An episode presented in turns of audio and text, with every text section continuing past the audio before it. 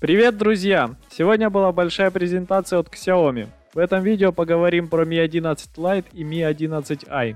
Смартфон доступный в шести цветах корпуса и удешевленный флагман со Snapdragon 888. Xiaomi Mi 11 Lite стал сильно упрощенной версией флагмана Mi 11. У него стоит 6,55-дюймовый AMOLED-дисплей с частотой обновления 90 Гц. Еще ради экономии сканер отпечатков пальцев разместили сбоку. Набор камер тоже упростили. Вместо основного модуля на 108 мегапикселей поставили более дешевый сенсор с разрешением 64 мегапикселя.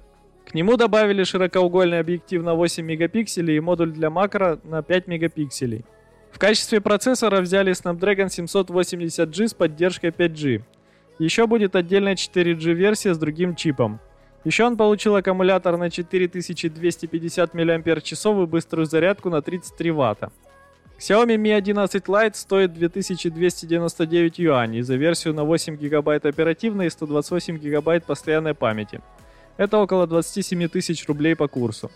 Для тех, кому нужна максимальная производительность за минимальные деньги, представили Xiaomi Mi 11i.